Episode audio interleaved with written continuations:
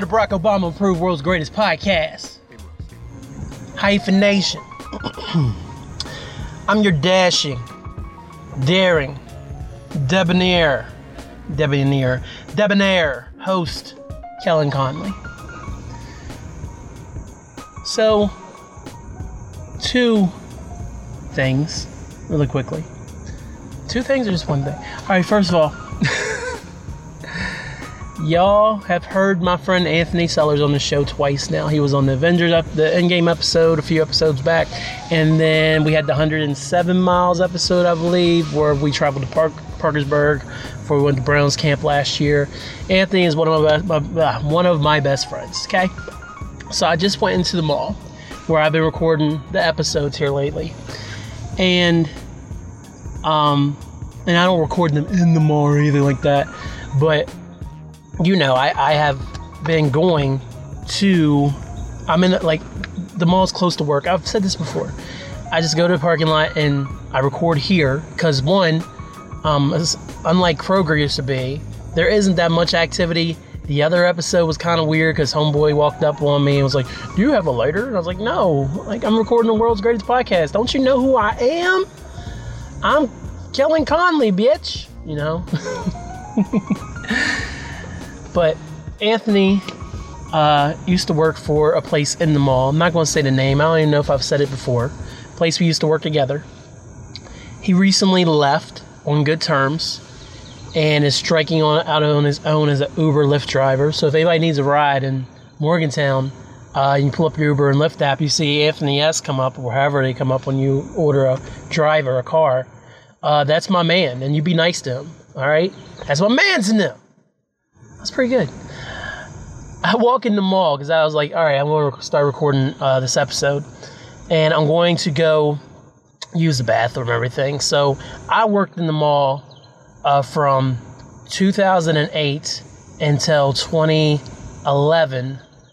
Went to the other store across town for a while, and then ended up coming back to the mall in late 2011.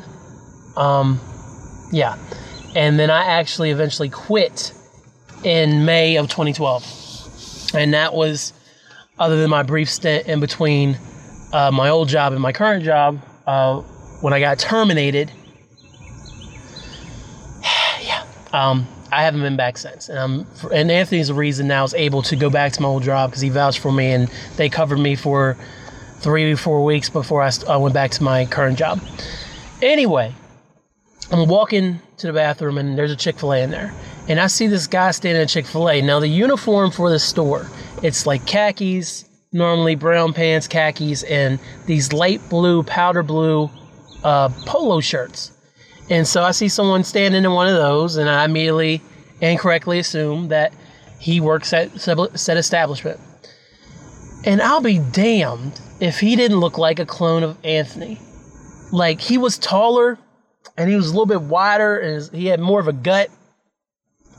But the haircut almost, and then the, he has glasses, and even the way I felt like he was standing at Chick Fil A waiting for his food, it looked like Anthony. He was like a clone gone wrong. So, Anthony, if you're listening to this, and I know you're probably not, I just want to let you know that they have had they made an attempt to clone you. It didn't. It was imperfect, but he was walking and looked like he was operational, and he was carrying some coffees and whatever else he got from Chick Fil A back to said location where he used to work. Uh, so they may have an imperfect clone of you running around. His name's probably Tony or something like that. But now that that's out of the way, welcome to the Barack Obama approved world's greatest podcast again, ladies and gentlemen. Happy to be here with you. Parking lot is not popping. Overcast today. We had some scattered showers uh, most of yesterday, and then uh, supposed to get more of the same today. Someone's over there making a loud noise. Don't they know I'm recording the world's greatest podcast? Damn it. And I know my voice echoes off of the building a little bit, so people probably walk through here, drive in, and like, well, that guy's really talking to himself. He's really giving it to somebody. That's right, I'm giving it to the people because I am a man of the people. And yes, ladies and gentlemen, one day when I have a live show, I will segue to that. And I'll be like, that's right. I do it for the people because I am, and everybody go, man of the people. All four of y'all. uh, supposed to warm up though for everybody who's been waiting for the Morgantown weather report. You're not even going to hear this on the day that I'm actually talking about it. But we here, man. Happy to be here. Not uh, uh, uh, almost read something out loud that did not need to be uh, read out loud. So let me take that down. Nothing bad. Just just other podcast stuff that I was about to read, like it was vital to the show. I don't need to tell y'all that. I, I don't think he wants me sharing that information that he's telling me about Monster in the podcast, Monster in the Man podcast, which I think he just sent me a new episode. So that will be up before you hear this episode of Monster or Monster in the Man. Before you hear this episode of Hyphenation, because we've been rolling. We've been. Ro- I just dropped 109 last night, and I recorded 109. Uh, that was I finished that at the end of last week, and I'd started it uh, yeah, I finished that last week.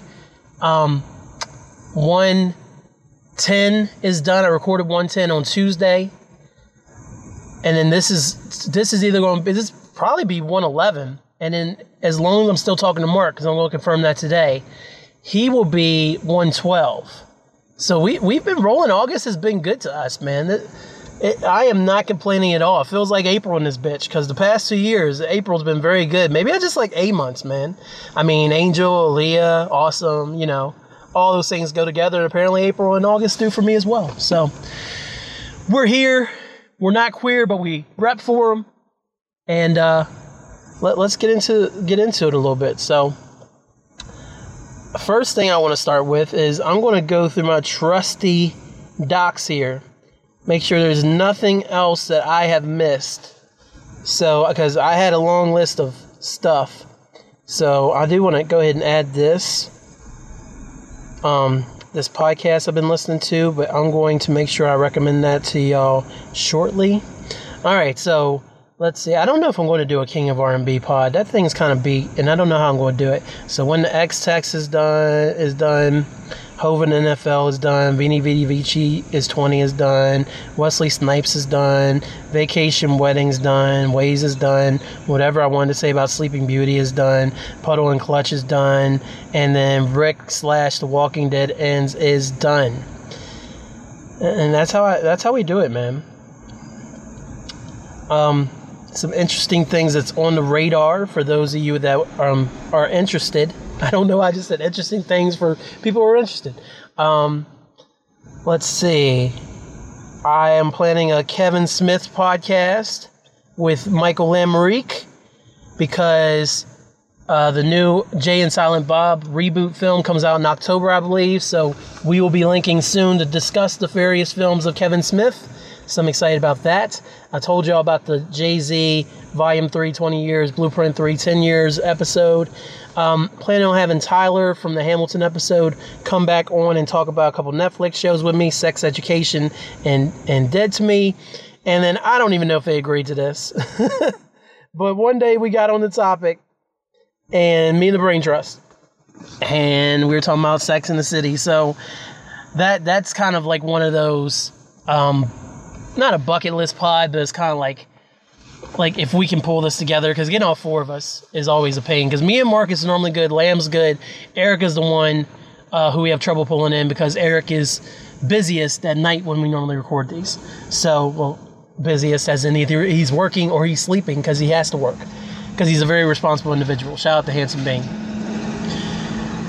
So yeah maybe talking about sex in the city with the brain trust. I don't know so there's nothing else on here, but I do want to tell y'all that because he is who he is, my semi-regular co-host Marcus Show Mad Love Robinson, who also has a, show, a, website that helps bring you hyphenation because I love his website. The M A R C R O B dot WordPress.com. Marcus Robinson. Uh, he gave me a topic. He he uh, we were um, I was looking for pics of Ja Rule. And if you've seen the cover for 110 by now, which you may have, you should have seen the cover for 110 by now. If you've seen the cover for 110, and I really hope I rem- remember to name this ep- name that episode Thug Unmotivation 101 because I picked out an entirely different name. I haven't done the cover yet, and if I forget it and use that other title, which is something kind of a play on rules, um, on word rules, a play on words uh, with Andrew Luck, and then using a Ja Rule lyric who I talked about in that episode. If I don't use Thug on Motivation 101, somebody kick me.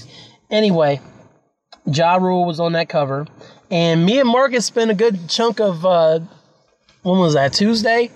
Uh, yeah, because I recorded that on uh no Monday, Monday evening. We spent a good chunk of time trying to find pictures of old Ja Rule. Like we didn't want, I didn't want. This is me. I didn't want a recent picture. Uh, as Marcus said, Ja Rule's not the most handsome dude. So I was trying to. The era I was talking about was 1999 when Venni Vetti Vecci came out. And so I was trying, I was like, I want a photo from then or backstage, or I'll even take something from maybe leading to Rule 336, but I didn't want him to have the braids because in Rule 336 he did have the braids. yeah, I, I, didn't say that to Marcus, but he knew what I was looking for. I said 99 2000. That's what I'm looking for for Ja. And he found this picture of Ja and Aaliyah together from the backstage tour, he thought. And uh, it was it was just the Ja Rule picture I was looking for. Ja looked high, he looked young, he looked hungry. You know, he wasn't eating off of uh, between you and me, and then eventually uh, always on time and his whole run. He he wasn't eating well yet. You know, he was signed, but he was hungry. And then he put we uh, she he was next to he was taking a picture, a flicture with uh, the young goddess Aaliyah. And I was like, man, that's a great picture, but uh, he to get Ja that picture, man.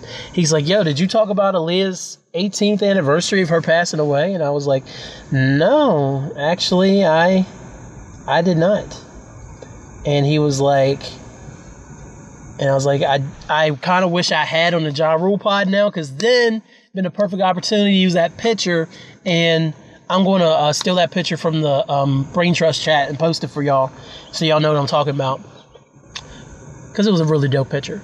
Uh, so shout out to him.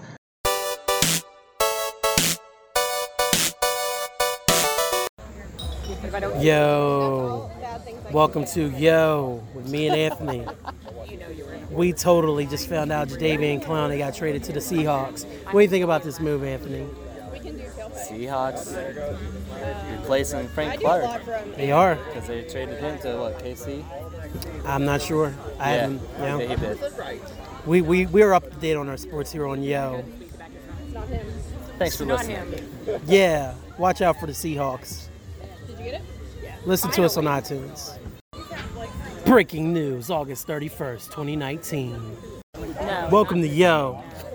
On this episode, what's his name? LeSean McCoy just got released by the Buffalo Bills. Anthony, thoughts? Surprise. Check us out on iTunes.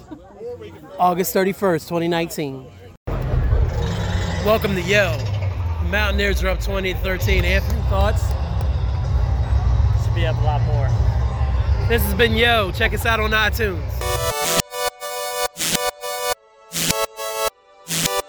But yeah, man, it's it's officially been 18 years since Aaliyah died. It's been 18 years since I left high school.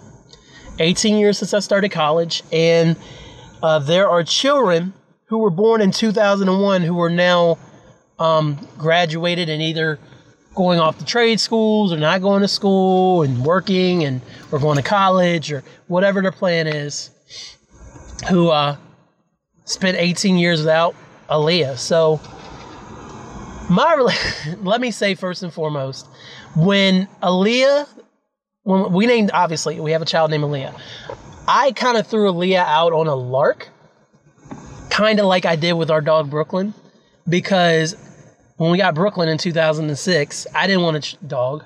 I mean, me and Angel been together three years at that point. We were planning on staying together, but I didn't want a dog. And my friend had a someone who had a deal in Chihuahuas, and Angel really wanted one, so he went to Sabraton, and there was one that looked like a cow, was white with black spots, and then there was a little brown one. And the one with white and black spots is one Angel liked first, but he wasn't, uh, didn't seem to want to play. And then Brooklyn came over and was all playful, and and that was all she wrote. Then we had a dog. So we're literally on the way back home with this puppy. Okay. And Angel looks at me and says, Do you want to name him? And I'm like, grumble, grumble, grumble. This episode is also brought to you by McDonald's Coffee.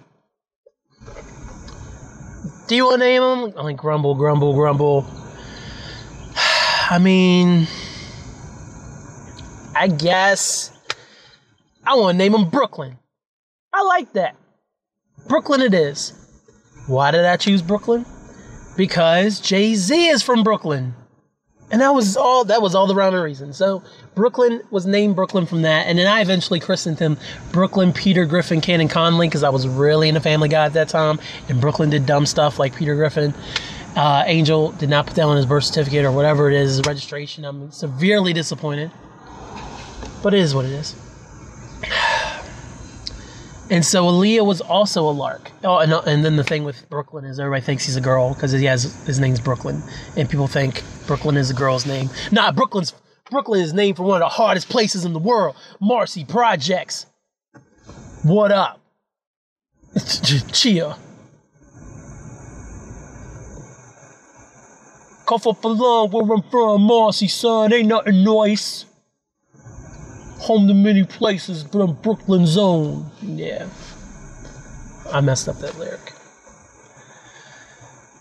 And, and with Aaliyah, was also a lark because Angel's thing with naming Aaliyah was you can't name her after any of my students.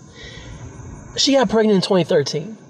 She had been teaching since 2007, I think, like substituting.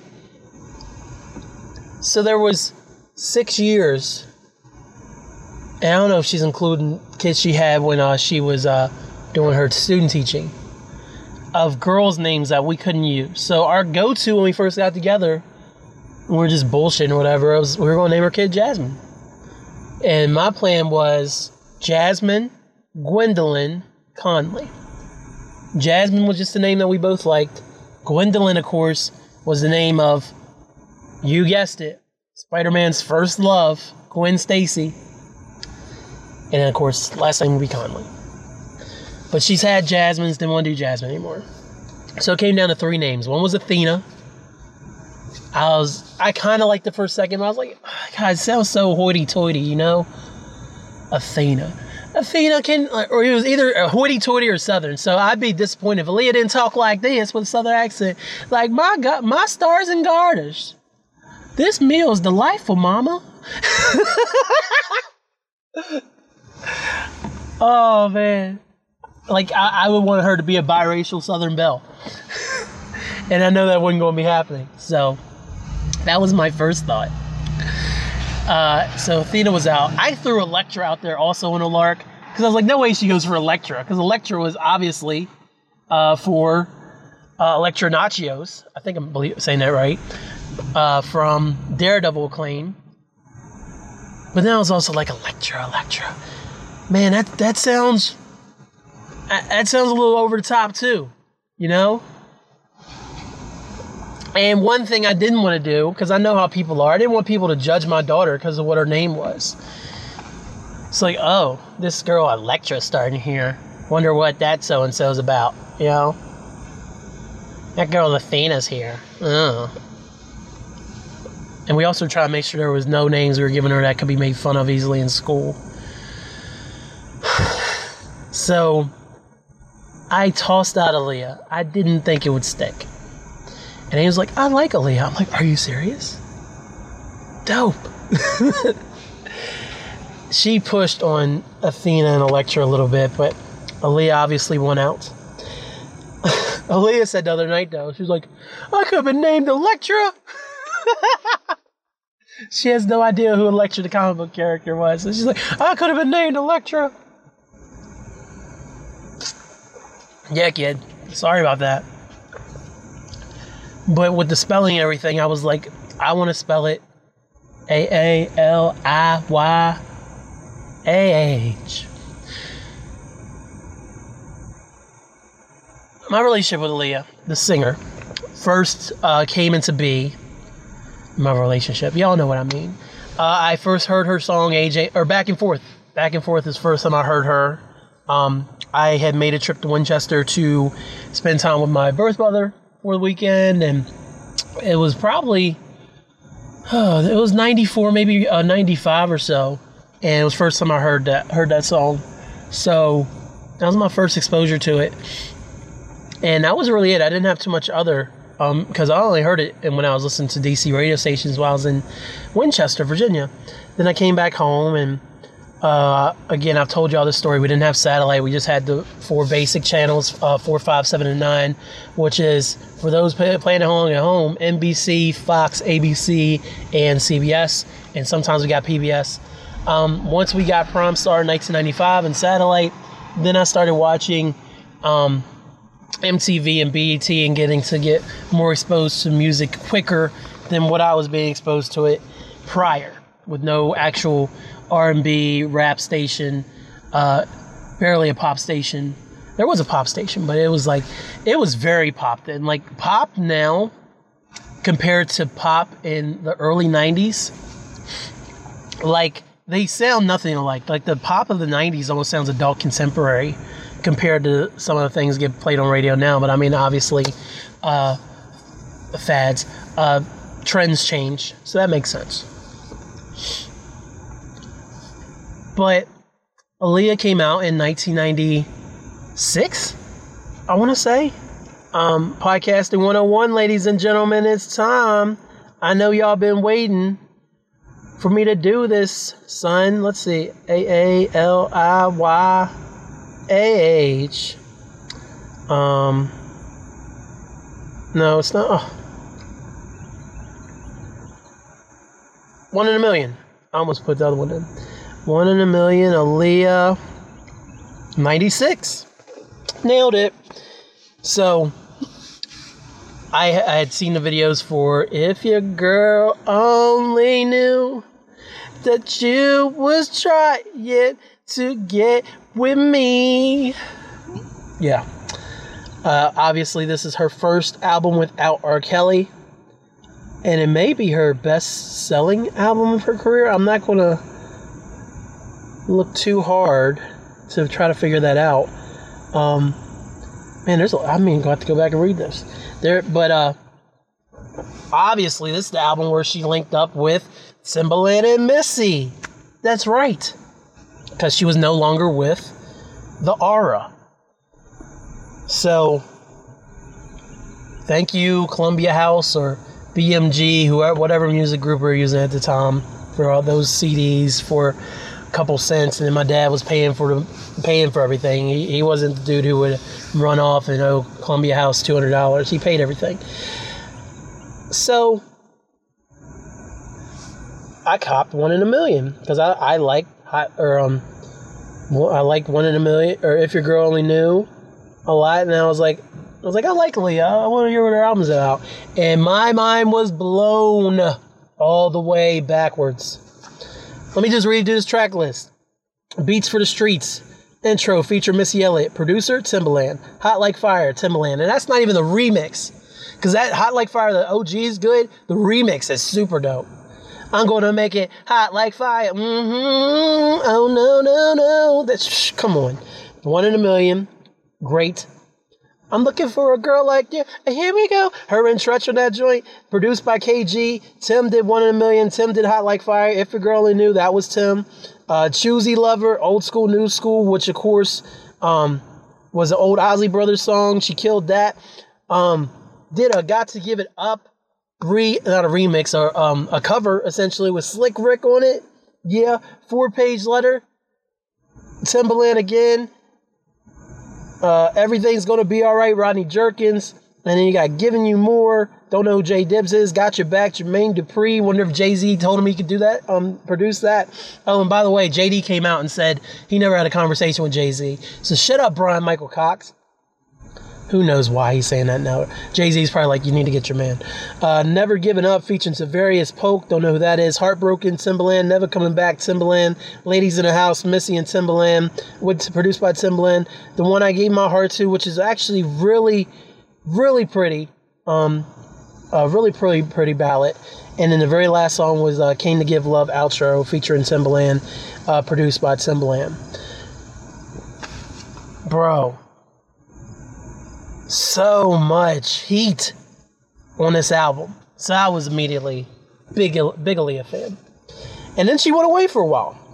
Everybody's like, oh well, um, okay, Aaliyah's not on the scene. I'm I know she obviously was in a couple films. Uh, cause wasn't she? Oh, see now I'm going to have to look. Let's see.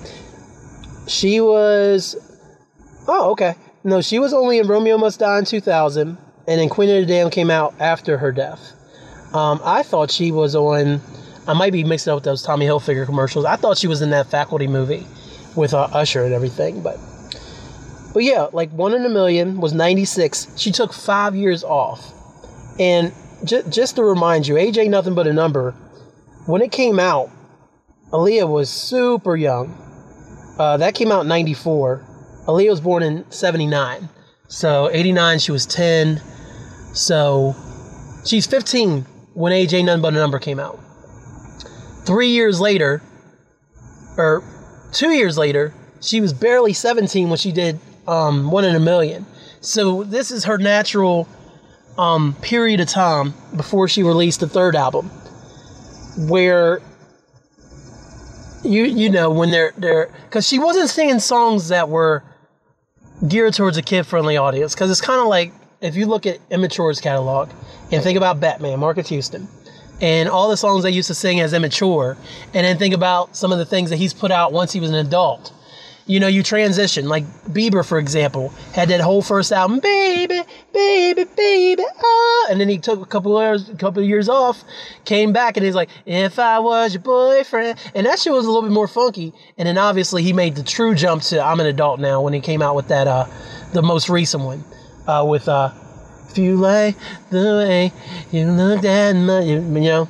Uh, Maybe you should go and love yourself. I know he's killing DJ Khaled remixes and showing up everybody. Cause he he killed No Favor.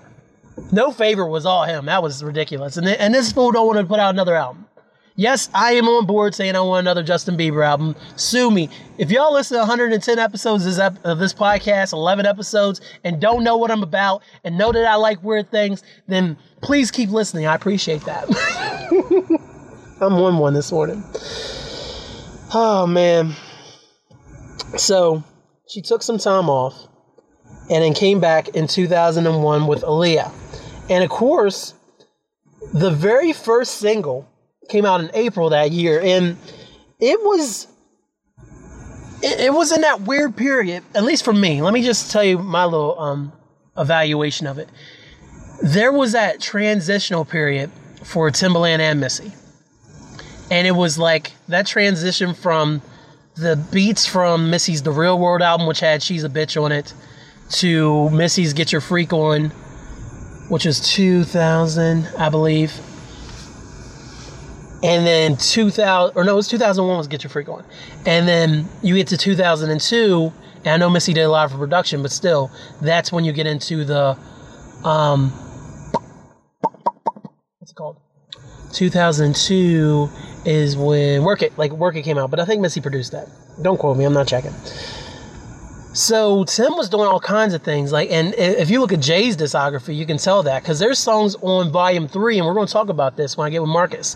But he produced "It's Hot," turned around and produced NYMP, then gave you "Come and Get Me." Like all those songs are so vastly different. Tim was killing it then. So when We Need a Resolution came out, it was it was just super different, man. I, I, it was like nothing else on the radio. I'm just gonna play a little sample of it. Soon, there we go. We need a resolution, Aaliyah. Plug in here, just to show y'all.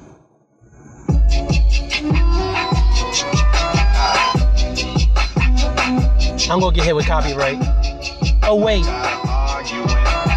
So you it, it knocks. Don't get me wrong. No idea who that is. I'm tired of arguing, girl. Yeah, so it's knocking. It's knocking.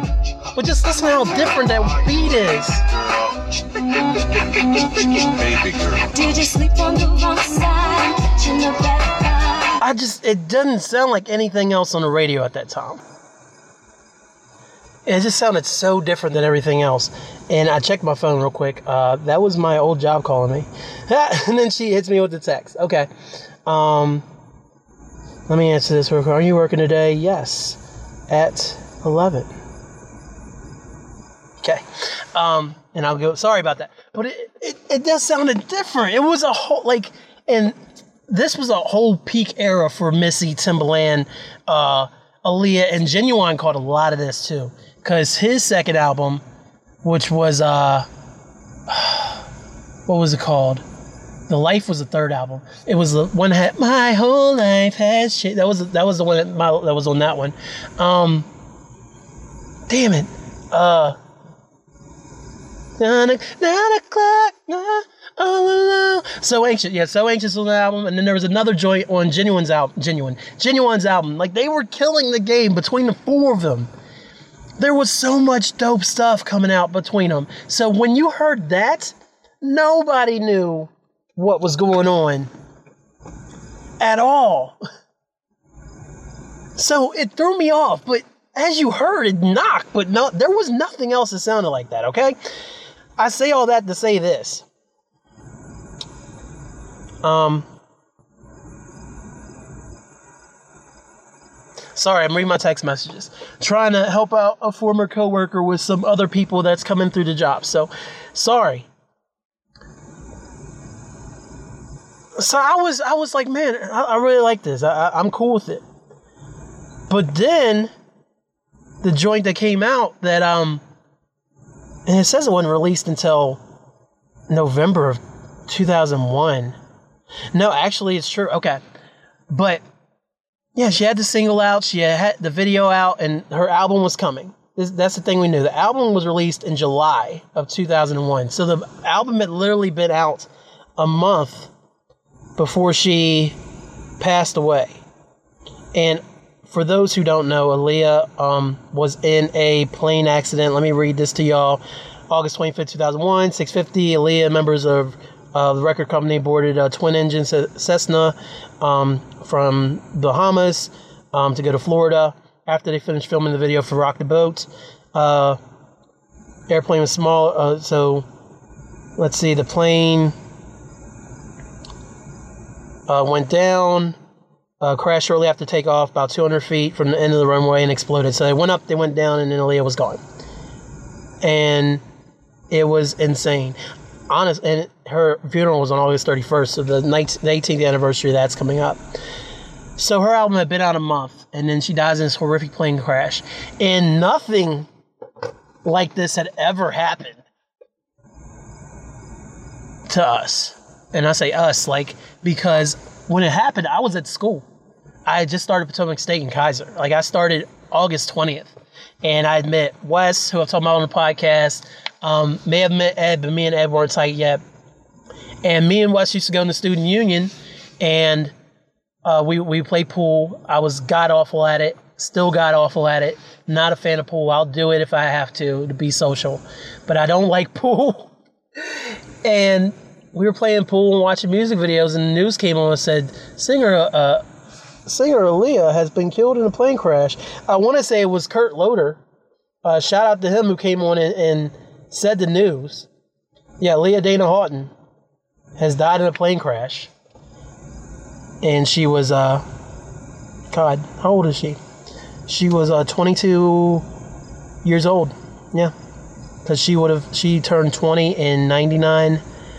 So, 21 years old, 22 years old gone because we had uh, you we had heard the stories at least i did because i was a music nerd about the 27 club. Kurt happened when i was in elementary school. Kurt cobain killing himself. That was a big deal for a lot of people. There were some people who were truly attached to kurt and his music but then it also became the cool thing to wear nirvana shirts and be goth and dark and everything. Um, I know there's people that truly live their life, but I know there's a lot of people in my junior high who just did that because it was a cool thing to do. It's like, oh, I'm just gonna, I'm gonna get into to um, punk. It wasn't even punk. Uh, shit, alternative. I'm gonna get an alternative, and I'm gonna buy these Nirvana shirts and dye my hair dark and be different. And it worked for some people, and other people never stuck. You know. So I remember that, and I'm trying to think anybody that was even comparable to her. Like Princess Di happened, but that had nothing to do with music. I knew who she was because my mom was a big fan of hers and had that subscription to People Magazine I've told y'all about. But and, uh, and Tupac and Biggie had been murdered, but this was the first, and now and those were tragedies. Don't get me wrong, but this was the first it was just completely out of nowhere. And I keep going back to this. Not to say that Biggie and Tupac's deaths weren't going out were out out of nowhere, but we knew there was a West Coast East Coast feud. So was anybody truly surprised? No, unfortunately. But Aaliyah took everybody by surprise. And she passed and everybody was in shock. and then the the joint came out, man, because I remember I was home for winter break. I think it was 2002. Um, and I went to my sister's house, my stepsister, and she again picked up KYS. I was just chilling at the house. I think I was hanging out with my nephews, uh, and we were listening to radio, and this song came on, and it was more than a woman and I was like, oh my God, this song is incredible. I remember when they dropped Rock the Boat. Because Rock the Boat, it didn't seem like they even put that out. Like they said, here, the single for Rock the Boat was, they put it out in January 2002. They dropped, um, just to show you how behind I was, More Than Woman came out in November. I didn't hear it till December, January of uh, a few months later. Yeah, they the music video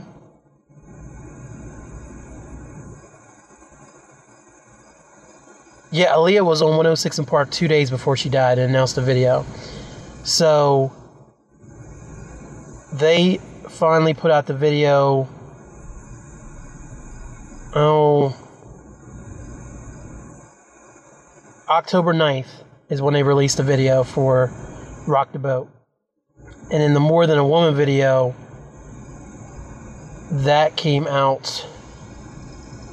Yeah, she shot that before she shot the Rock the Boat video. And I don't remember when it came out. I'm looking. Oh, here we go. January 14th. So I hadn't I heard it before the video came out for More Than a Woman, but More Than a Woman was my sh- oh, such my jam, man. That song went so hard. Um j- just just do it one time for but imagine being a barely 19 year old kid having this major, major icon of our, of my youth disappear.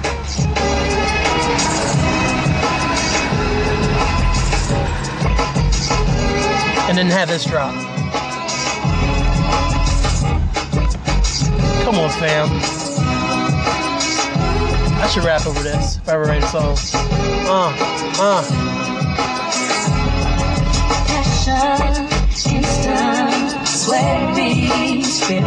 Timbaland was crazy in a good way. So, yeah, it's been 18 years. It's hard to believe. Like, every August, I used to remember that, uh, it get it would get to late August, and then somehow, hey, Hey, I'm trying to record the great world's greatest podcast over here, and you're over there beeping and backing up. Ron Hart Food Service. yeah, man, but that song came out, and I, I didn't, I, I know I didn't cry over it. I was, I was not as in touch with my feelings I was 19. I would have cried now, but I was 19 then, so I, I did not cry over Aaliyah passing or anything like that. But there's just so much stuff that she was able to do. And and let's not forget, let's not forget Try Again came out in 2000. That was from Romeo's Die. That joint was a hit. And then let's not forget one of our biggest songs, which is from Dr. Dolittle, I believe. Let's see, did I nail it? Dr. Dolittle, yes. Are You That Somebody? That came out in 98. She pops up two years later on this on this joint and kills it. Let, let's do it one time for the people. I'm sorry. I know this ain't good editing, but I don't care. Like, come on, fam. Like, it, who does that? Uh, dirty south. Uh-huh. Ain't got really feel me. Feel us. East coast feel me. Feel us. West coast feel me. Say what? Dirty south. Uh, here we go. Ain't got really feel me. Mm. East coast feel me. Uh. West coast feel me. Feel us. Dirty south. Dirty, dirty. Ain't got really feel me. East coast This song was everywhere. Coast feel me. Uh, dirty south. Dirty, dirty, dirty. Ain't got really feel me. I got East coast feel me. West coast feel me. Can you imagine? I've been watching you like a hawk from the sky. I fly and you were my prey. Can you imagine if Aaliyah was still here now? Can you imagine what she had done? Would have done? Would there be a Beyonce? Would Beyonce be as big if Aaliyah was still there? Would there be a Hove and B? Because in case y'all ain't know, Aaliyah and Hove dated when she was like 20. And then she got with Dame. So that was always awkward. Would there be a, a, B, a Hove and B? Would there be a beehive? A bayhive, however you say that shit. Beehive. If Aaliyah was still alive today. The sky was the limit. And she was taken away from us. And like I was saying, I used to sit here um, when August rolled around and been a little sad for the loss of her. And in recent years, it's kind of slipped by me. So I'm glad Marcus relied, relied reminded me of this. Because she really did have a huge impact in the small time frame. We literally had seven years of her on the national scene. And I don't know when Back and Forth dropped. If Back and Forth dropped in 93, we had eight years of this phenomenal voice from this young woman who was just coming into her own. And then she was just torn away. And I'm not afraid to say it. She was bad. She was bad. Lord, Lord, Lord, you know that you were beautiful, Leah. So I am not afraid to admit if anybody says, Did you name her after Leah, the singer? I'm like, absolutely. To be able to I know I know some people are like, I gotta have a son. No um and I want like the idea is that you have a son and then they carry on their last name's legacy and everything. Because uh, obviously the rule, the way it normally goes is a man loves a woman, they get married, and then the woman takes the last man's name, and then her name just goes away. I told Angel she didn't have to do that, but she chose to.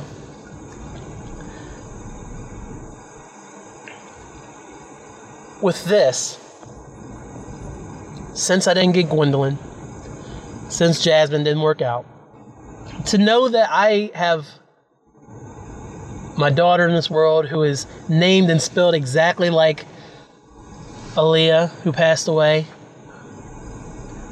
who had a huge impact on me in my youth, and I always loved her music. And I did think she was beautiful. But it was mostly for the music and her talents and what she was able to do. And the, she was just. She was lightning in a bottle, man.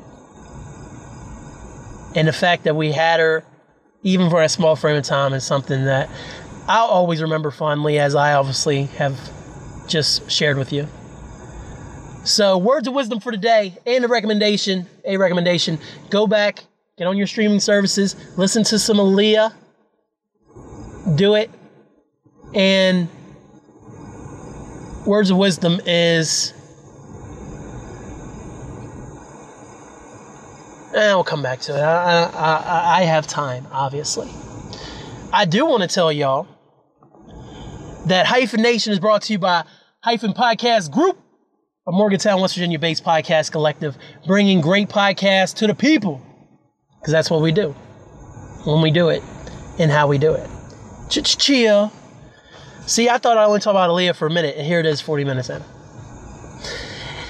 That's why it's the world's greatest podcast, ladies and gentlemen. Hyphenpodcastgroup.com. That's where you can find everything. And of course, hyphenation is available on podcasts, playing platforms worldwide. If you find one that doesn't have hyphenation, let me know so I can fix it. Okay? Okay, Cupcake? It's like sound advice or whatever.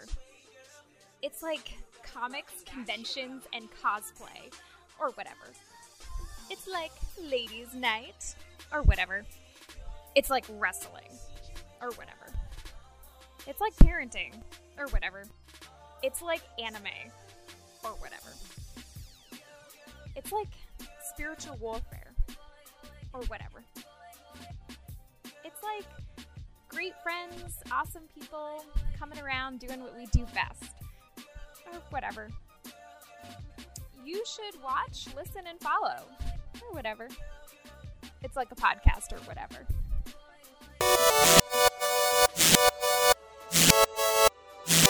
All right, so your boy forgot his blood pressure medicine. So I am headed home to get it. Now, I'm not too worried about missing a day, but I'm not supposed to do that. So, and you know, I have I honestly have not gone a day without it. Either was like maybe one time that I forgot an angel. No, it's not one time. Maybe angel brought it to me once, and I just happened to forget. Um, and so I, this is the second time I've forgotten, and I feel all right, but I'm not going to take any chances. I'm just going to go ahead and go cop this medicine. So y'all going to ride with me while I go back across town real quick to get the medicine and then come back over here. So after that inspiring conversation about Aaliyah, I was really happy with that segment. Like I, think it was probably one of one of the best segments I've had on hyphenation. I might go back and listen to it later and like, oh man, that was garbage. What was I thinking? Maybe. Let's be fair. Um, but the other plan for this episode was I was going to talk about Stranger Things 3. But since I don't know how long I may talk about it, and it doesn't feel like a 10 minute or even a 15 minute conversation, considering all the things that went down, I am going to put a pin in that and then I will actually come back to that in a future episode um, here shortly. Uh, it'll be the next couple where I discuss Stranger Things 3 at length and go over everything that happened to the people of that uh, small, weird town in Indiana whose name is escaping me. so it's gonna be real great. I'm like, uh, yeah, what's his name? Yeah, there was a monster, and what's his name did this, and what's her name did this. I'm gonna I'm gonna make sure I have names and I'm prepared to sit down and really talk at length about this because there's a lot to cover, a lot to unpack. So I definitely want to do that with y'all. Uh, but something I do want to tell y'all about. One, I have a recommendation. A recent Bill Simmons podcast show he had on David Spade. Um, I've been listening to a lot of Bill Simmons lately, and this episode is absolutely delightful. Spade talks about coming up with SNL and the experience of different people and being part of that Adam Sandler uh, family of movies and Netflix deal and his new show on Comedy Central. But he's hilarious, and I actually really enjoyed the show. Uh, David Spade's someone who I feel like kind of underrated because he's not that guy that uh, you know he doesn't like ring any bells. like he doesn't check. Out, I don't know. Like when people say, "Oh, who's your favorite comedian?" Like who? What's some of your favorite funny people that are in movies or actors in funny movies? I feel like David Spade just never comes up. They'll say Sandler, maybe someone will say Chris Rock, even though he doesn't have a whole lot of funny movies. Some people even go back and say Farley, Chevy Chase, Bill Murray, uh, Eddie Murphy. But I, you just don't. Even for Michael Myers, he has a, several. Uh, but and then even maybe some people say I like Dana Carvey and Wayne's World. You know, some people like that uh, Master Disguise film they put out a few years ago. But David Spade just doesn't get a lot of propers for what he has been able to do uh, over the length of his career. So it was a really good sit down. Um, I recommend that. Now, my next recommendation is a little bit weird. And I say that to say this. All right. I'm just going to double check, make sure there's nothing else on here. I did write down Alex Inc. Uh, in case anybody's interested. Alex Inc. was a show on ABC. It was on last uh, spring, I believe it was spring of 2018. It was only 10 episodes and it got canceled. Stars Zach Braff of Scrubs fame. Um, his wife on that show, um, she is on The Good Place, and she's very good on that show. And the reason I even watched it, besides it being Zach Braff, I mean, I, I support, I support Scrubs alumni as much as I can. Like I, have been wanting to watch that show that John C. McGinley's on. Uh, that uh, I think he has two or three seasons out because it looks funny. Yeah, Tia, Tiya Sircar, Tiya Sircar, Hillary Anne Matthews, and Michael Imperioli are all on this show. And there's only 10 episodes, but what it's about is there's this radio broadcaster. He quits um, radio broadcasting because he wants to start a podcast company, and that's what he does. It's about that journey and his everyday life with his family and uh, putting together this company. It's based off of the Startup podcast. If you ever heard of that, it is uh, it is a riff of their story, and I enjoyed the 10 episodes. It, it's a nice, nice little thing you can watch real quick. That's not going to uh, it's not going to exhaust you. You don't got to think too much. Throw it on, have a couple laughs, uh, enjoy the story. You may ha- hate it after the first episode. You may hate Zach Braff. A lot of people apparently uh, used to really hate Zach Braff back in the day um, from his Garden State days and uh, some of the other weird, not weird films. Uh, let's call them um, unique films that he was choosing to do outside of the Scrubs universe. So uh, please, if you're interested, check out Alex Inc. But here's the here's where we're going to get to the last topic. Last topic. So it was a few weeks ago, maybe it was a week or two ago, and I was editing. I don't know if I was editing for me. I don't know if I was posting Monster and a Man, but I was working on something. I might even been working on uh, that Alapal episode that I was on with Marcus uh, for uh, Handsome Bane for Eric, and I had on E. I had on the E channel, and there was it was one of those things where it was like a movies we love, and it was a movie that, ironically enough, I love. So I, I turned it on, and it was towards the back half of it. So that movie ended, and then the movie that came on afterwards was this film called Something Borrowed. This film was from 2011. It stars um, stars Kate Hudson. It stars Ginnifer Goodwin. Now, Kate Hudson, of course, is the daughter of Goldie Hawn. Uh, Kurt Russell's her stepfather, and she's been in several films over her career. She's made her living pretty much doing rom coms, rom dramedies, uh, kind of thing. Uh, probably one of the ones that immediately comes to mind is You, Me, and Dupree. She's pretty funny in that with Matt Dillon and uh, Owen Wilson. Then, of course, she was in How to Lose a Guy in 10 Days. So she has many films to her name in this genre. But Kate Hudson's not the main character. She's the biggest name in the movie, uh, next to my man John Krasinski, who he was coming off the tail end of his run on The Office around 2011, because I believe The Office ended in 2012 or 2013. And the premise of this movie is Ginnifer Goodwin is Kate Hudson's best friend.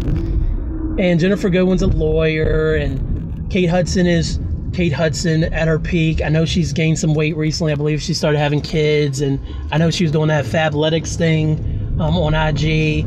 And uh, so, so I don't, I haven't seen Kate Hudson as much stuff. She's, I think she's very focused on the family at this time. But Kate Hudson is engaged to her friend from law school, law school, law school, and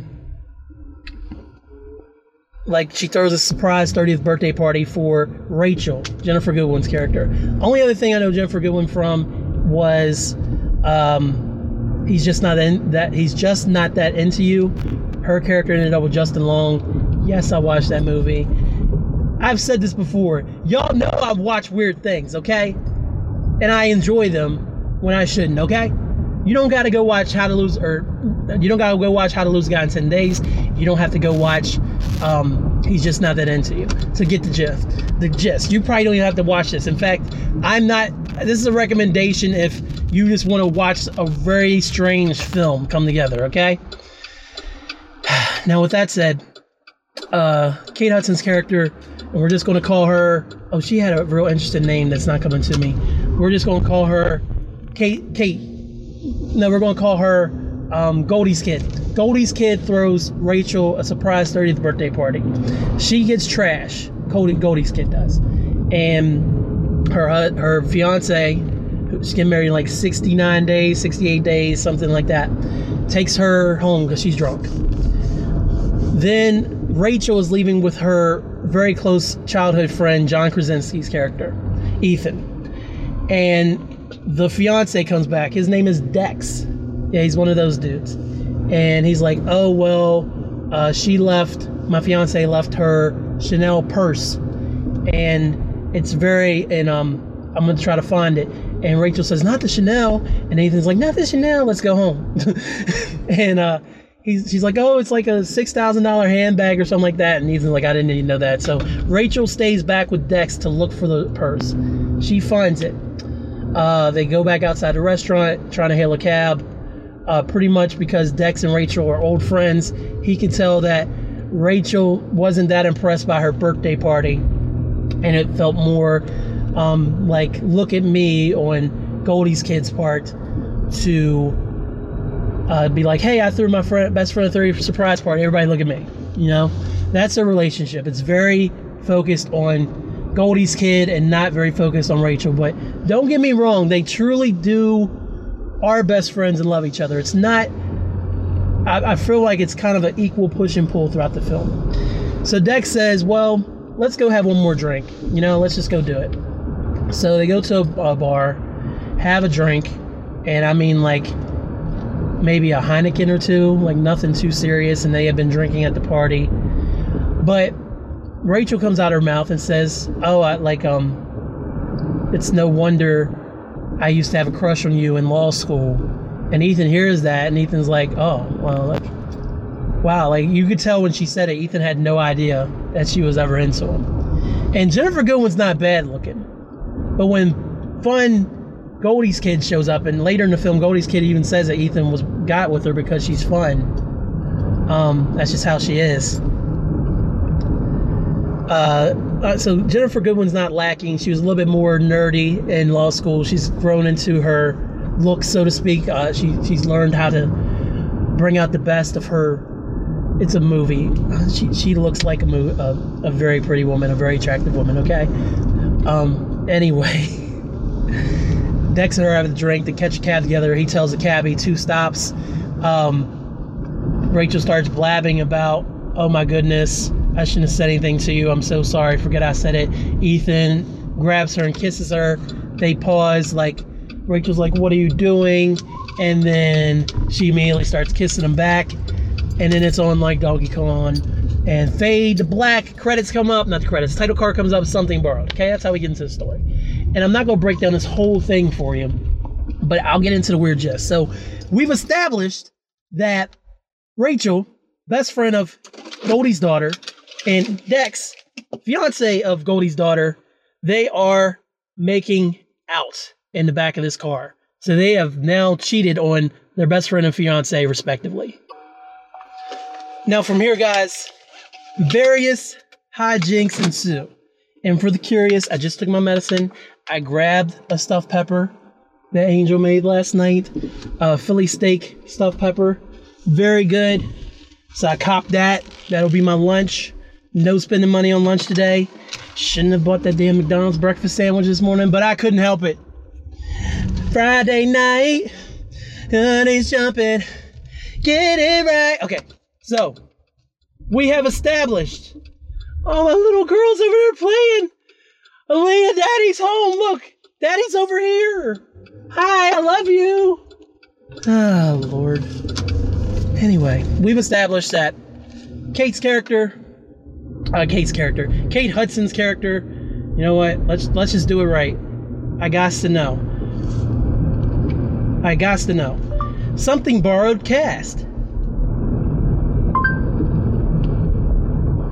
The cast of Something Hey, Borrowed shh. includes Colin Egglesfield, I don't- Ginnifer Goodwin, and 29 others. Okay, cool. Yeah. Uh, Dex played by Colin Egglesfield. Darcy is Kate Hudson's uh, character's name. Um, so, yeah. Ashley Williams, who played Victoria on How I Met Your Mother's around. Uh, Steve Howey plays this dude named Marcus, if you know him. And then John Krasinski is Ethan. So, Darcy. So, Rachel and Ethan are now both uh, cheating on Darcy. So I uh, missed the part where they came back from commercial initially, and I thought they had just kissed. No, they went back to hers and boned down. That's right. So they, they went all the way. Like, if we're already doing it, we're just going to do it. So obviously, uh, Rachel's mortified. Dex is mortified. They separate. Dex comes up with a cover story, and then that's that's all she wrote. Okay. Then, then, like, Dar- uh, Rachel is Darcy's maid of honor. So, at, some point, everything's kind of calmed down. They go on a, I believe it was a uh, awkward.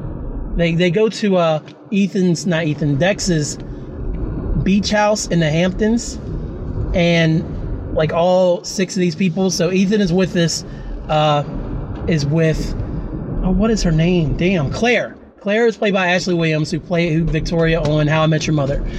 Ethan is with Claire. He randomly hooked up with her. It didn't mean anything to him, but she is now obsessed with him because she really likes him. He doesn't have the balls to tell her that he just wanted a one night stand. So he's kind of stuck with her. They take Rachel to the Hamptons to hook up with Marcus. She has no interest in Marcus. Marcus is a total player. She really doesn't have any interest, okay? Then, of course, Darcy and Dex are there. They go to the Hamptons and oh man, why did I say what happened at the Hamptons? All right, so they're at the Hamptons. They still haven't talked about anything. Um, and then Dex and and Darcy end up having super loud sex, and the whole house can hear. And just awkward conversations happen over the course of the next couple days. Darcy says, Darcy Rachel says, I gotta go home, I gotta work. She lies to get away because obviously her and Dex just hooked up. There's something there. Dex takes her to get the bus. They discuss things. He says he wasn't that drunk and he feels a certain way about her. And they kind of leave, leaving hanging there. So from there, so from there, Darcy asks Rachel, Hey, go watch this band that we want to play at our wedding. I will meet you there. Dex has to work. And so Rachel's like, Okay. She gets there, no Darcy. Darcy cancels. And who shows up but Dex, who loves his band? They watch the band a little bit. They kind of have a confrontation about what happened. And then Rachel walks away, saying everything's too late because he says that he has feelings for her. Tell me you feel the same way. She says I can't. They walk outside. Uh, he follows her, and then he t- she uh, tells him that she does feel the same way, and they make out. So now they're in this really weird space where they legit. It wasn't just a random bad idea hookup. Now they legit have feelings for each other. They go back to law school because that's told through flashbacks.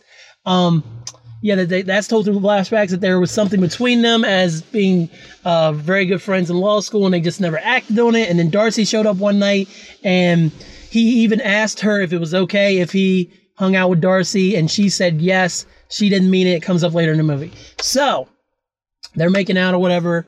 Uh, they have this little secret fling thing going. So he's like, "Hey, um, why don't you?" Uh, come up to Hamptons again this weekend because apparently they go every weekend. And I'd like to see you again. I can't get you off my mind. She stupidly agrees to this. They all go to the Hamptons. All usual suspects. Ethan's there, and Darcy's there, and Marcus is there, who brought another girl this time, and Claire's there. So they're all there.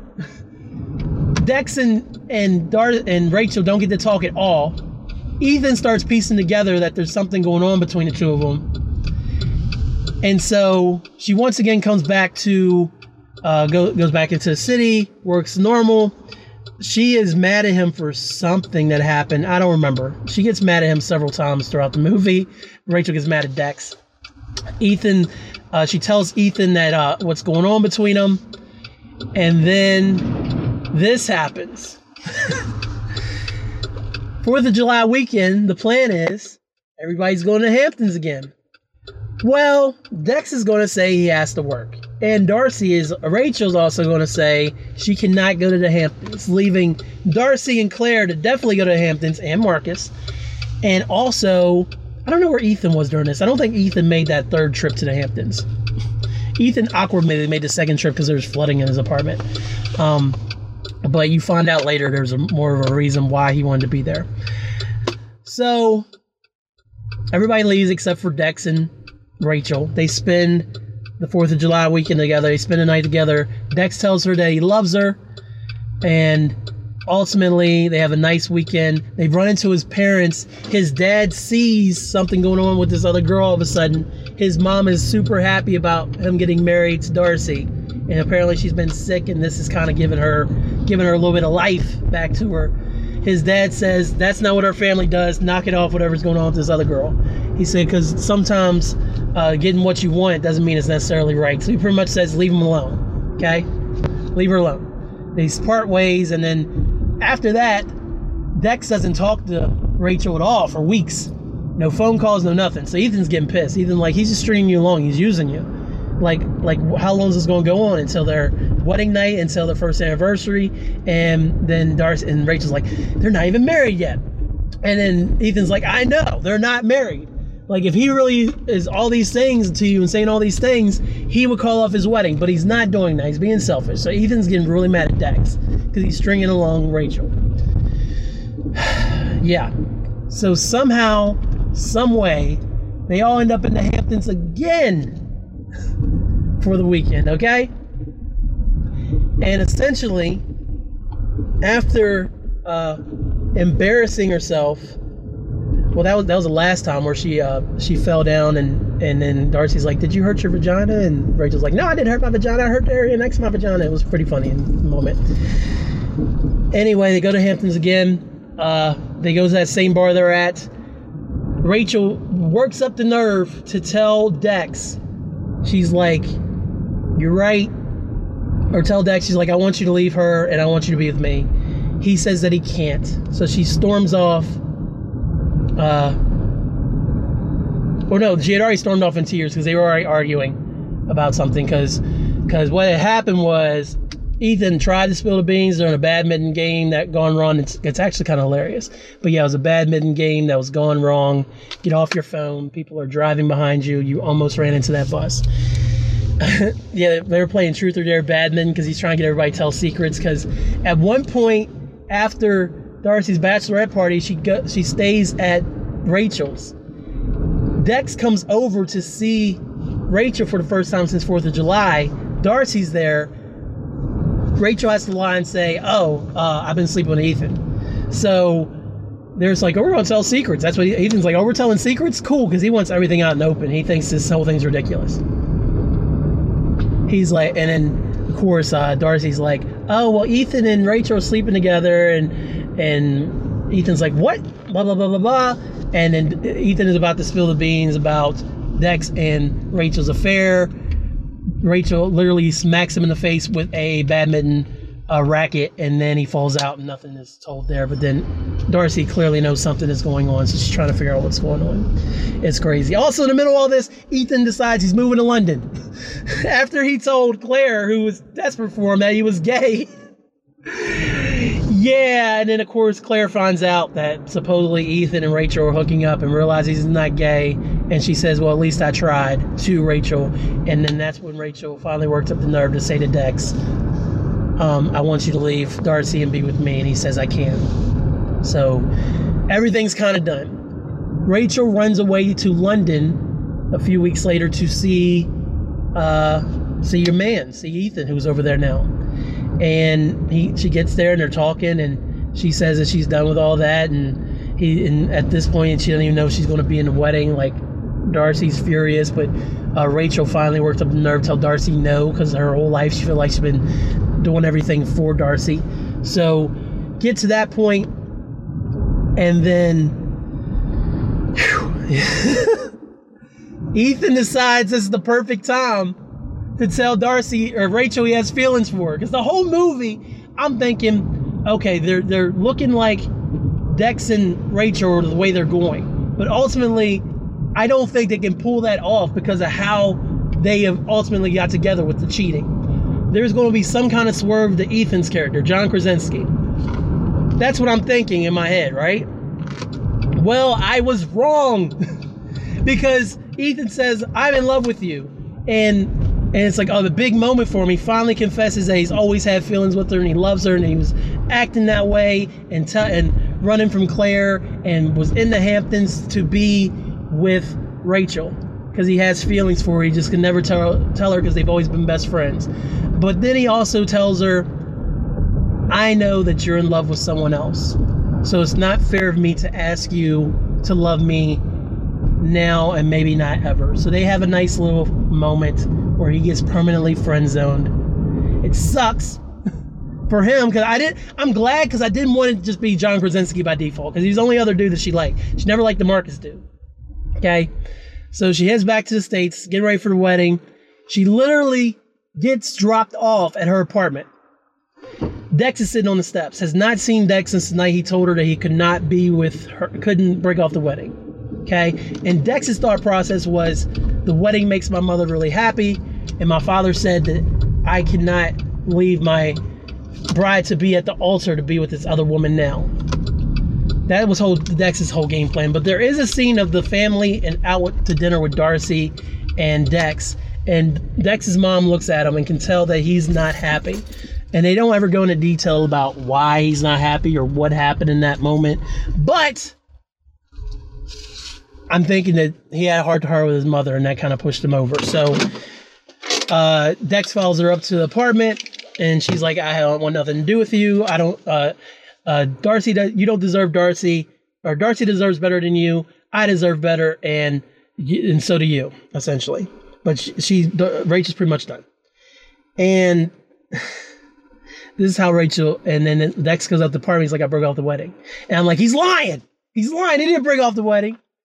But it turns out he did. And they're having a moment. And I think they share a kiss because he wants to be with her. And then ultimately, here comes Darcy to tell Rachel the news that she broke off the wedding after Dex did, of course.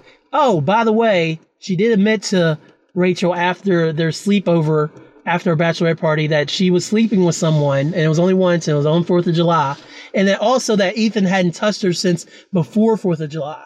So technically, in a weird way, not Ethan, Dex. Dex had been faithful to Rachel since they actually had that weekend together, 4th of July, which is weirdly sweet, I guess. Okay, stay with me. Darcy tells Rachel, Marcus, the dude that was trying to hook up with uh, Rachel beginning the movie, that sh- he is the friend or the guy that well I don't know. She said it was somebody from work, but Marcus is the dude she's been hooking up with. It went from one time to several times, and oh by the way, she's pregnant. Dex overhears all of this. Darcy leaves, knocks again, sees his jacket, Dex's jacket, loses her shit. Her and Dex have a huge conversation. I mean, um, yeah, and then of course Darcy has conversation with uh, Rachel pretty much airs them out. Never want to talk to you again. Blah blah blah. So the friendship is over to make this new relationship with Dex and Rachel work. Two months later, Rachel and Darcy see each other for the first time since that day. They kind of seem like they made up. They both kind of. Rachel apologized for it. No, Rachel. Rachel was cold hearted though. Rachel said, "Um, I'm sorry for not telling you or something like that. It was it was the way she carried it was like it's not I'm sorry that I slept with him and that I'm in love with him. I'm sorry for how it happened or something. So it was like I don't regret what I did to get him because we are in love and I'm happy. But then I don't regret I regret the way that it happened to you is the way she did it. So she kind of still put up, stood up for herself while apologizing. But they have a nice little moment. The movie ends. Uh, Darcy says she's more happy is the happiest she's ever been, even before when she thought she was going to get married to Dex. And movie ends, and Dex and Rachel are together. So that is the whole plot of Something Borrowed. Now, when I watched, first watched this, I didn't see the end. I fell asleep, and Charlotte from Sex and the City was screaming at some point in the middle of the night because the TV was still on, and woke me up and scared me. So last night, um, I sat down with Angel and we uh, we watched Something Borrowed and it, it, was a ride, man. So if you want to see a crazy ass rom com, it's pretty funny. Uh, that uh, they pretty much tried to make it b- better that uh, Darcy and Dex didn't stay together by, um, yeah, Darcy and Dex didn't stay together. No, Darcy, sorry, they tried to make it better that Dex and Rachel had an affair by having Darcy go even crazier by sleeping with his his good friend and getting pregnant by him to try to justify the affair. Watch something borrowed.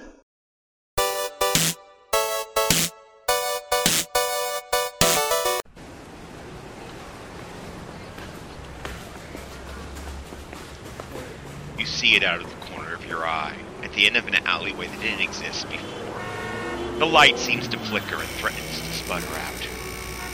It's a theater, and there's only one film playing. You don't recognize the title, although it stirs something in your mind. Welcome to the Mirage, the theater of movies that do not exist. Cinematic Mirage is a podcast exclusive to the Domicile of Dread Patreon about films that were greenlit that never made it to the silver screen. Join Thomas DJ as he explores how the projects came together, why they stopped production, and what they may have been about.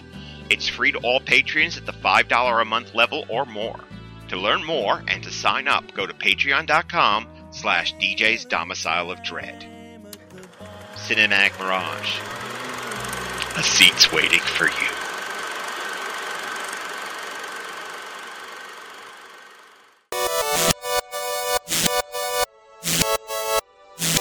Hyphen Nation, the Barack Obama approved world's greatest podcast, is brought to you by Hyphen Podcast Group, a Morgantown, West Virginia based podcast collective bringing great podcasts to the people. Hyphen podcastgroup.com and also Marc Rob, M A R C R O B, my semi regular co host. His, his website, Marcus Show Mad Love Robinson that website is the Marc Rob, T H E M A R C R O B dot WordPress.com. He's got a new football piece up because by the time you hear this, it'll be Sunday and it just dropped on Friday. And I started this pod earlier this week, but it's now Friday. The magic of audio. I'm leaving work. Like, bro, I, ugh, I'm about to get some wings and beer. That's all I got to say. Wings and a beer. Wherever I can find them, make them crispy and make them tasty, and the beer cold. That's all I ask. It's not a lot to ask, right? I don't think so. Any hoozle, power positivity is real. Get that negativity out of your life, no matter what it may be, no matter what you have to do. You have to do you. So do it. Chill. Try your best to have meaningful interactions with people you never know what the next man or woman is going through. A few kind words from you could change someone's whole perspective. You never know what hits home, and vice versa when you bring negative energy. So try to have genuine interactions with people. Hug your mother. Shake your father's hand. Visit your sister. Punch your brother. Call your cousin. Email your grandmother write your grandfather a letter, send your godfather a telegram, and um, send your god godmother a postcard. Give people their flowers while they are here.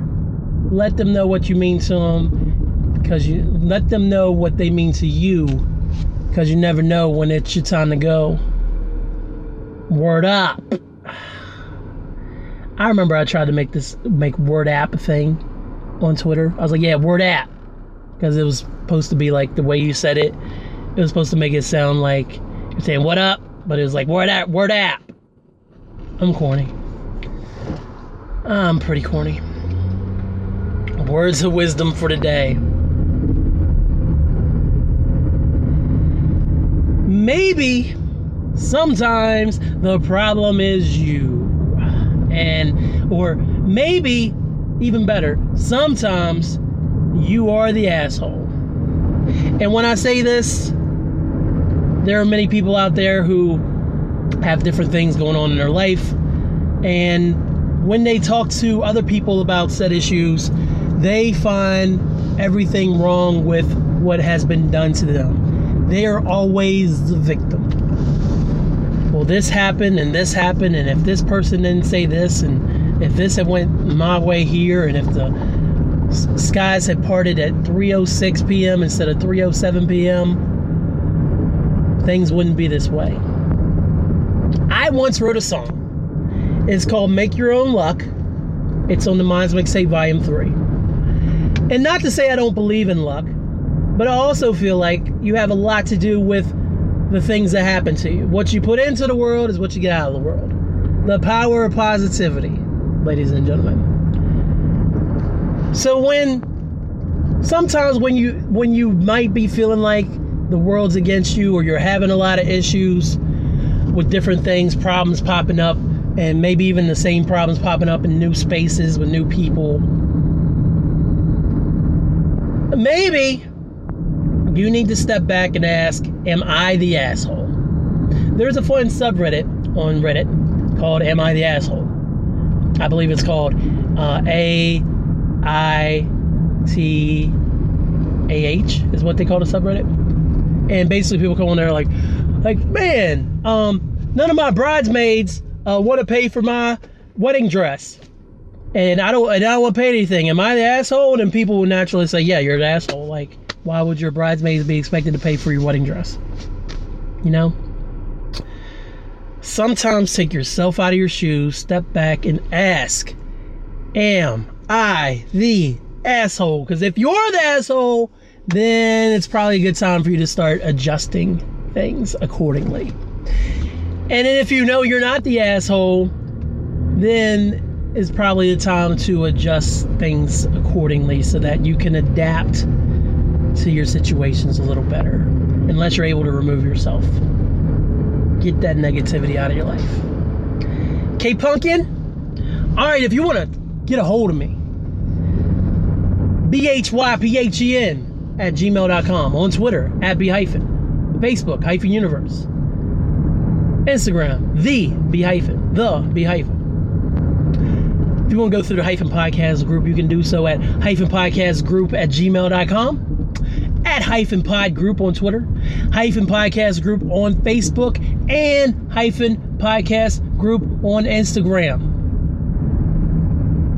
Please take the time to go to your Apple Podcast, your your Spotify, your whatever podcast app you're listening to. But even if you listen to me on some weird BFE podcast app that doesn't have a rating system, take the time to look up Hyphenation on Apple Podcasts or on Google um, Podcasts. Any place you see where you can rank the show and give it five stars or a rating or leave a little review, please take the time to do that. And don't forget to subscribe. You'll never miss a pulse pounding edition of the world's, of the Barack Obama approved world's greatest podcast if you do it that way. So keep that in mind. Please and thank you. And always uh, let other people know about the show so that you can talk to other people about the show. Hyphen Nation should be a water cooler event, okay? People should listen to an episode of, of Hyphen Nation, then literally go go to work, and then run into Tommy or Sarah at the water cooler. But hey, you listen to episode uh, 111 of Hyphen Nation, and like, yeah, man, that Aaliyah tribute was dope because I didn't know where he was going. And then all of a sudden he started playing the music and I got really into it with him. And I was like, man, really asked myself, could would Beyonce be Beyonce if Aaliyah had, had was still around? Y'all need to do that. Like I, I can't make y'all do that. Y'all, it's there. That's why the pod is here. You listen, you discuss, you share your feelings, and if you want to share them with me, that's even better. I don't care if it's negative energy. If you hate the show, tell me. I've always said I'll read negative reviews on here. Okay? Wherever podcasts are sold, any podcasting platform, you name it, Hyphenation is there, along with the rest of the great Hyphen Podcast Group shows. Okay? If you find that Hyphenation is not on your favorite podcast platform, let me know. I will get to fixing it. Okay? All right. I appreciate each and every one of y'all that spend time with me every time an episode drops, whether it's a whole month off, like July ended up being, or whether it's this week where I'm literally dropping like four episodes in a week. I appreciate each and every one of y'all. I will be here as long as you have me. Okay? I keep saying K. Eh. R.I.P. Aaliyah. go watch something borrowed or don't watch something borrowed. It's probably even better with a few stiff drinks in your hand. So, ladies and gentlemen, thanks, y'all.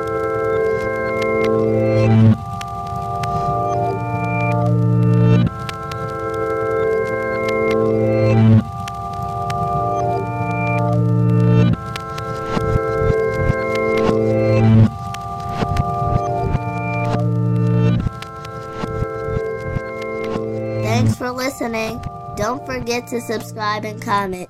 This has been a Hyphen Podcast Network production. They're the bestest. I'm getting paid at exposure.